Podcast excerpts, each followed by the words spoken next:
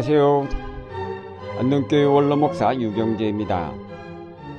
우리 그리스도인들은 어떤 상황 속에서도 늘 희망을 갖고 살아가는 사람들입니다. 오늘날 우리가 처한 상황이 아무리 나쁘다 하더라도 또 우리가 여러 가지 환란과 시련을 만나 고통을 받는다 하더라도 낙심하지 않는 것은 선을 이루어 가시는 하나님의 은총의 역사에 대한 흔들리지 않는 믿음이 있기 때문입니다. 로마서 8장에서 우리는 이런 하나님의 은총을 읽을 수 있습니다. 사도 바울은 로마서 8장에서 생명을 누리게 하는 성령의 법이 우리를 죄와 죽음의 법에서 해방하였기 때문에 우리는 이제 하나님의 자녀가 되었고 그 나라를 상속할 상속자가 되었다고 하였습니다. 그러나 현재는 모든 피조물이 이제까지 함께 신음하며 해산의 고통을 함께 겪고 있다고 하였습니다. 우리가 신음하는 까닭은 연약하기 때문입니다. 우리가 하나님의 자녀가 되기는 하였지만은 이 땅에서 당하는 고난을 극복해 가기에는 너무 연약합니다. 때로는 우리가 과연 이 고난을 이기고 영광의 자리에 이를 수 있을까 의심이 되기도 합니다. 하나님께서는 이런 우리의 약함을 아시고 성령을 통하여 우리를 도우신다고 하였습니다.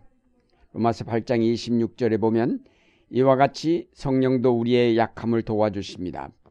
우리는 어떻게 기도해야 할 것도 알지 못하지만 성령께서 친히 이루다 말할 수 없는 탄식으로 우리를 대신하여 간구하여 주십니다. 라고 하였습니다. 중보자이신 성령은 하나님의 거룩하신 뜻이 무엇인지를 알고 계심과 동시에 우리 인간의 연약함이 어떠한지를 잘 알고 계시는 분입니다. 성령이 말할 수 없는 탄식으로 기도하시는 까닭은 인간이 하나님의 거룩한 뜻에 미치기에는 너무 연약한 자리에 있기 때문입니다. 성령께서 우리를 보실 때에 하나님의 자녀가 되기에는 너무나 부족하고 연약한 자리에 있기에 어떻게 이들을 이끌어 올릴까 고심하며 말할 수 없는 탄식으로 기도하시는 것입니다.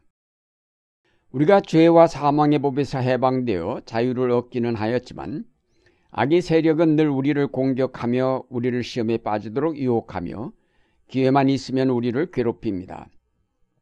사도 바울은 우리를 위협하는 여러 가지 상황을 열거하였습니다. 환란이나 곤고나 핍박, 굶주림이나 헐벗음, 그리고 위협과 칼 등이 우리를 그리스도의 사랑에서 떼어놓으려는 악의 세력들입니다. 이런 상황을 잘 아시는 성령께서 우리를 돌보시며 우리를 시험에서 건져내시며 악마를 대항하여 이길 수 있도록 우리에게 능력을 부어 주시는 것입니다. 오늘날 우리가 만난 여러 가지 어려움과 문제 때문에 우리가 한숨 짓고 탄식하지만 성령께서 이런 우리의 약함을 아시고 말할 수 없는 탄식으로 기도하여 주신다는 사실을 우리가 믿기에 용기와 희망을 갖고 오늘의 문제에 도전하며 무엇이 잘못되었는지를 살피며 하나님이 보여주시는 이 상을 향하여 앞으로 달려가는 것입니다. 그러므로 오늘 우리 믿는 이들은 이 민족 가운데 함께 하시는 성령의 역사를 분명하게 보면서 그 성령과 함께 열심히 기도하여야 할 것입니다. 둘째로 하나님은 모든 악의 세력이 우리에게 몰아온 고난까지도 합하여 선이 되게 역사하십니다. 하나님은 악을 변화시켜 선이 되게 하시며 악마가 몰아온 불의를 바꾸어 정의가 되게 하시며 인간이 저질러 놓은 잘못을 바꾸어 복이 되게 하십니다. 어떤 악한 것, 어떤 불의, 어떤 어둠, 어떤 더러움, 어떤 고난도 하나님의 손에 닿기만 하면 그것은 변화되어 선이 되고 빛이 되며 깨끗함이 되고 기쁨이 됩니다. 사도 바울은 로마서 8장에서 우리 인간들이 온전한 속량이 이루어질 때까지 모든 피조물과 더불어 신음하며 기다린다고 하였습니다. 우리에게는 이 고난이 견디기 어렵고 크게 느껴지지만 하나님은 바로 우리가 당하는 이런 고난을 통해 선을 이루신다는 것입니다. 우리 민족이 과거에 겪었고 지금도 겪는 고난은 사실상 우리 민족을 영적으로 성숙하게 만드는 계기가 되었습니다. 오늘날 한국 교회가 짧은 시기에 크게 성장하게 된 것도 고난을 통해 단련을 받았기 때문이 아니겠습니까? 아직도 우리에게 고난이 끝나지 않은 것은 계속하여 우리를 단련하시려는 하나님의 뜻이 아닐까요? 그러므로 우리가 민족적 위기나 사회적 문제에 직면하였을 때에 이 때를 신앙의 단련기로 생각하면서 우리 속에 아직 간직한 더러운 욕망들을 씻어내고 맑고 깨끗한 마음으로 이 역사를 바로 보기를 힘써야 하겠습니다. 로마서 8장 28절 말씀을 다시 자세히 보면 하나님을 사랑하는 사람들, 곧 하나님의 뜻대로 부르심을 받은 사람들에게는 모든 일이 서로 협력해서 선을 이룬다고 하였습니다. 다시 말해서 하나님의 역사를 믿는 자들, 하나님께서 그의 선하심을 따라 이루시는 구원의 역사를 바라보며 기다리는 사람들에게는 어떤 고난도, 어떤 역경도, 어떤 시련도 다 결국은 선으로 바뀐다는 말씀입니다. 하나님을 사랑하는 사람들이란 하나님의 구원의 역사를 믿는 사람들을 뜻합니다.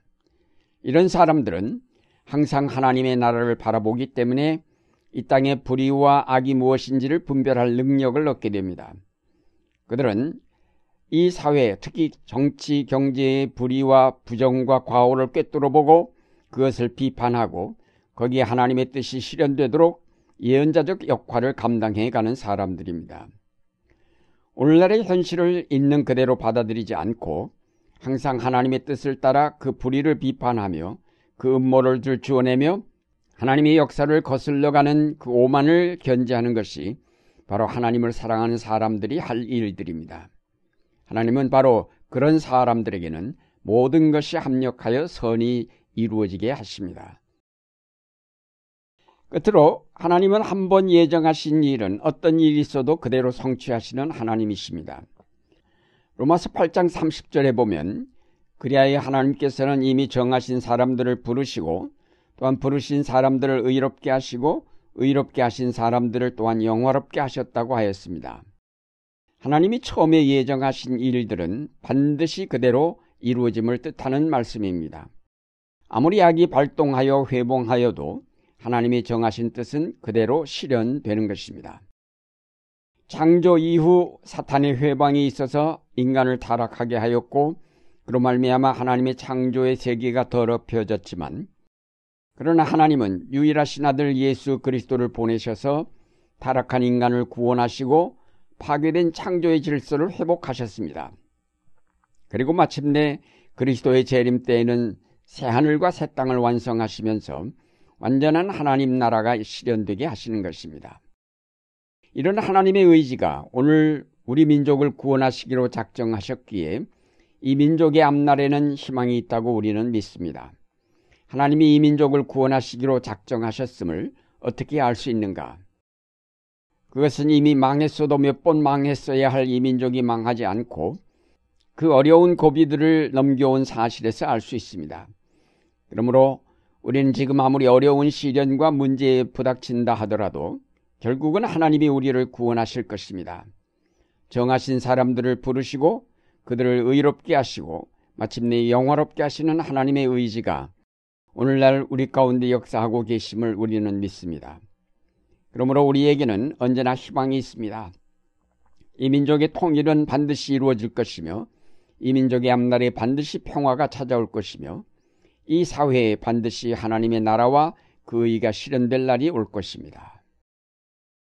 사랑하는 여러분, 우리를 죄와 사망의 법에서 해방하여 하나님의 자녀 되게 하신 하나님의 생명의 역사가 오늘도 이루어지고 있습니다.